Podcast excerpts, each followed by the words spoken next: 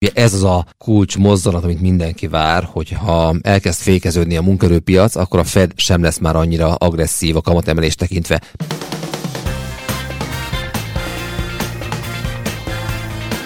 Hogy lehet, hogy ilyen erősek vagyunk ismét?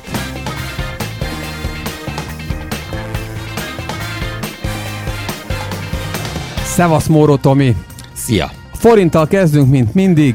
Bika erős a forint, nem is tudok mást mondani, 378 forint fölött van egy picit a felvételt pillanatában, ami szerda délután van. Hogy lehet, hogy ilyen erősek vagyunk ismét? Hát tulajdonképpen azok a tényezők határozzák meg a forintot, amelyekről az elmúlt hetekben is beszéltünk. Van egy erős kamatkülönbözet, egy jelentősen megjavuló külkereskedelmi adat, mellé van egy viszonylag unalmas nyári időszak, amikor mondjuk kevésbé kereskednek, és igazából azért azt ki lehet jelenteni, hogy ebben a nyári időszakban az amerikai hozamemelkedést nagyon jól viselte a forint. Szerintem ennek a fő mozgatórugója egyébként az, hogy mi mindig viszonylag drága sortolni a forintot, másrészt meg a földgázára árak továbbra is nyomottak, az energiárak, amit mi importálunk, azok nyomottak, úgyhogy hát jelentős javulás van a, a külkereskedelmi egyensúlyunkban is. Összességében nem volt igény a forint sortolására, viszont természetes módon meg már inkább a forintot erősítő tényezők voltak a jellemzőek, és érdemes kiemelni azt is, hogy a, a nagyértékű fogyasztási cikk import azért az látszik, hogy csökken. Ugye láttunk egy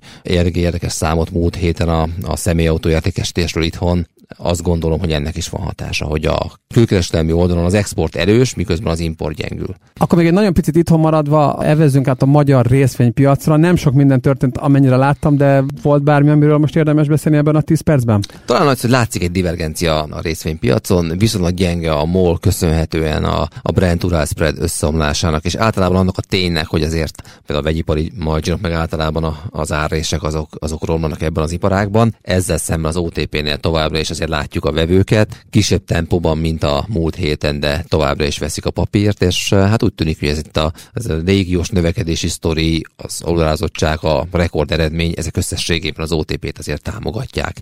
Tehát azt ki lehet jelenteni, hogy a BUX most nem egyöntetően minden komponens tekintve emelkedik, hanem inkább szelektíven veszik a magyar részvényeket, és így a Magyar Telekom is szépen felment így a hozamcsökkenés hatására, meg annak köszönhetően itt azért egy, egy jó eredményt valószínűsítünk a következő időszakban. Akkor most viszont térjünk át Amerikára, mert ott megint érdekes dolgok történtek. Először, ha most az elmúlt 5-6 kereskedési napot nézzük, volt egy elég nagy beleadás, és utána az elmúlt három napban azért szépen húzzák fölfele az indexeket, különösen technológiát, ráncigálják megint fölfele. Mi van e mögött? Az Nvidia gyors jelentés utáni kereskedési napon egy masszív profitrealizálás jött az amerikai részvénypiacon. A nagy technológiai papírokban egy óriási eladási hullám volt. Azt lehetett hallani, hogy a, a különböző algoritmikus portfóliók likvidáltak. Az utolsó három kereskedési órában majdnem 30 milliárd dollár értékben. Tényleg ez egy ilyen szoftverek által vezérelt kereskedés volt.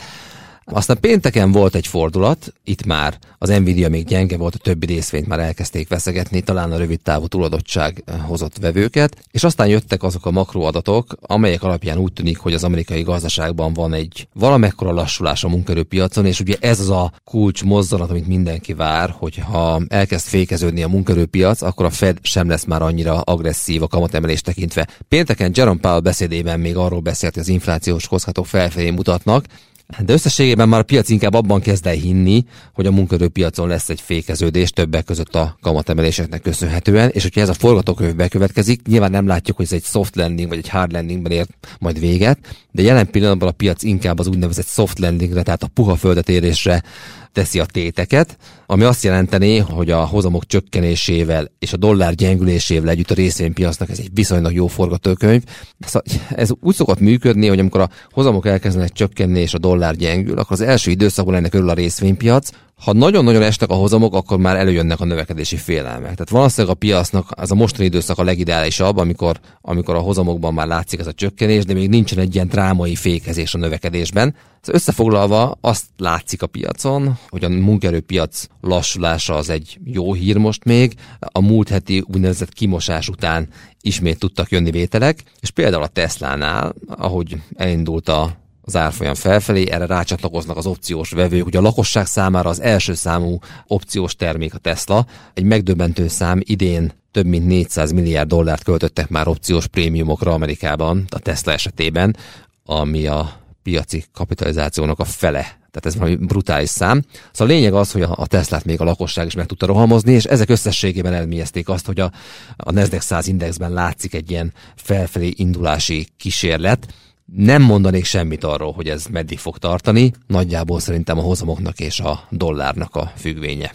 Na most azt tényleg mindig látjuk, hogy ezekben a helyzetekben mindig az első számú célpont, amit megvesznek, amit imád a lakosság, az a Tesla, de melyek voltak azok a papírok, amelyeket még vettek, szerettek, húztak fölfele? Hát aki relatív erőt mutat, az mindenképpen az alfabet, ami ráadásul nem is forog magas árazási szorzón. Ebben az részvényben nem is volt igazán korrekció a gyors jelentés után. Ellentétben nagyon sok más részvény, hogyha megnézzük az Apple-t, a, a Microsoftot, akár a Metát, ezekben volt egy 10-15 százalékos korrekció, és például az Apple még nem is tudott igazán felállni ebből az esésből, de az alfabetnél nem volt igazából érdemi korrekció. Úgyhogy ez egy relatív erőt mutató és kifejezetten jó kinéző részvény, nyilván eléggé magas kapitalizáció mellett. Egy markáns látványos fordulat volt a metában, sokáig gyenge volt, aztán tegnap előtt, illetve tegnap már egy komoly vételi hullám érkezett. És hát az Nvidia érdekes volt nagyon.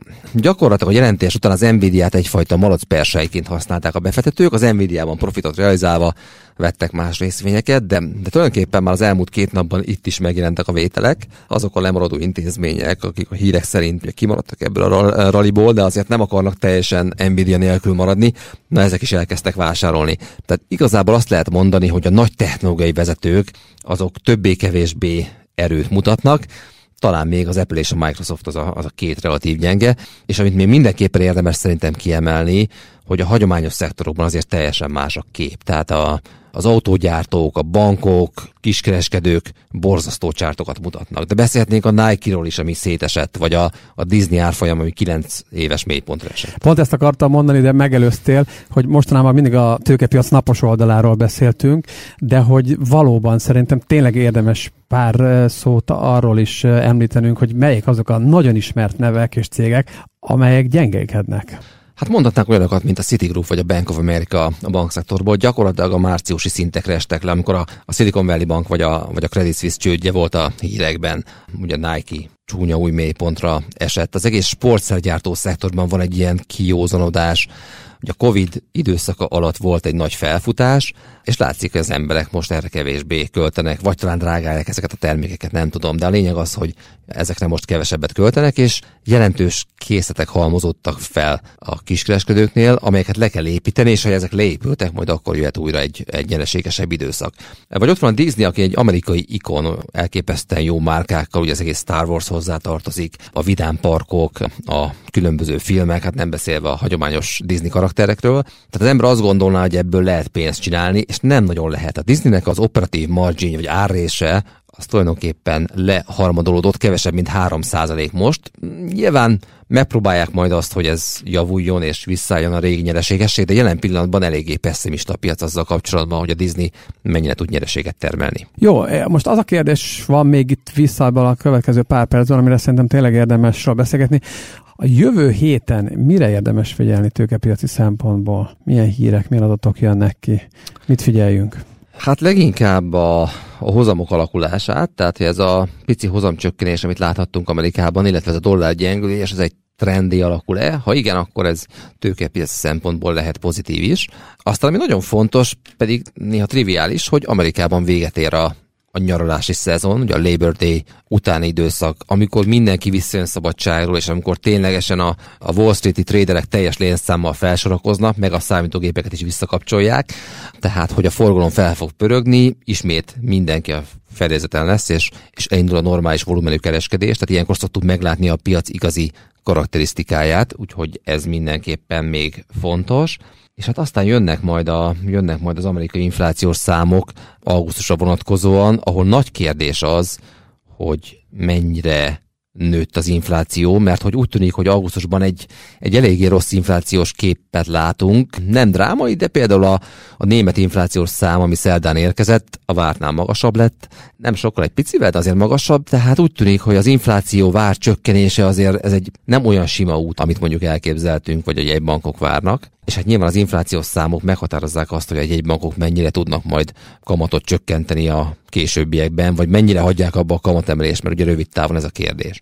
Tehát azt gondolom, hogy egy igazi fontos időszak van előttünk. Az a kérdés, hogy az inflációban a várcsökkenés az, az meg tud-e valósulni, vagy pedig egy nehezebb inflációs periódus jön. Tomi, nagyon szépen köszönöm, akkor jövő héten, jövő pénteken reggel egész pontosan innen folytatjuk.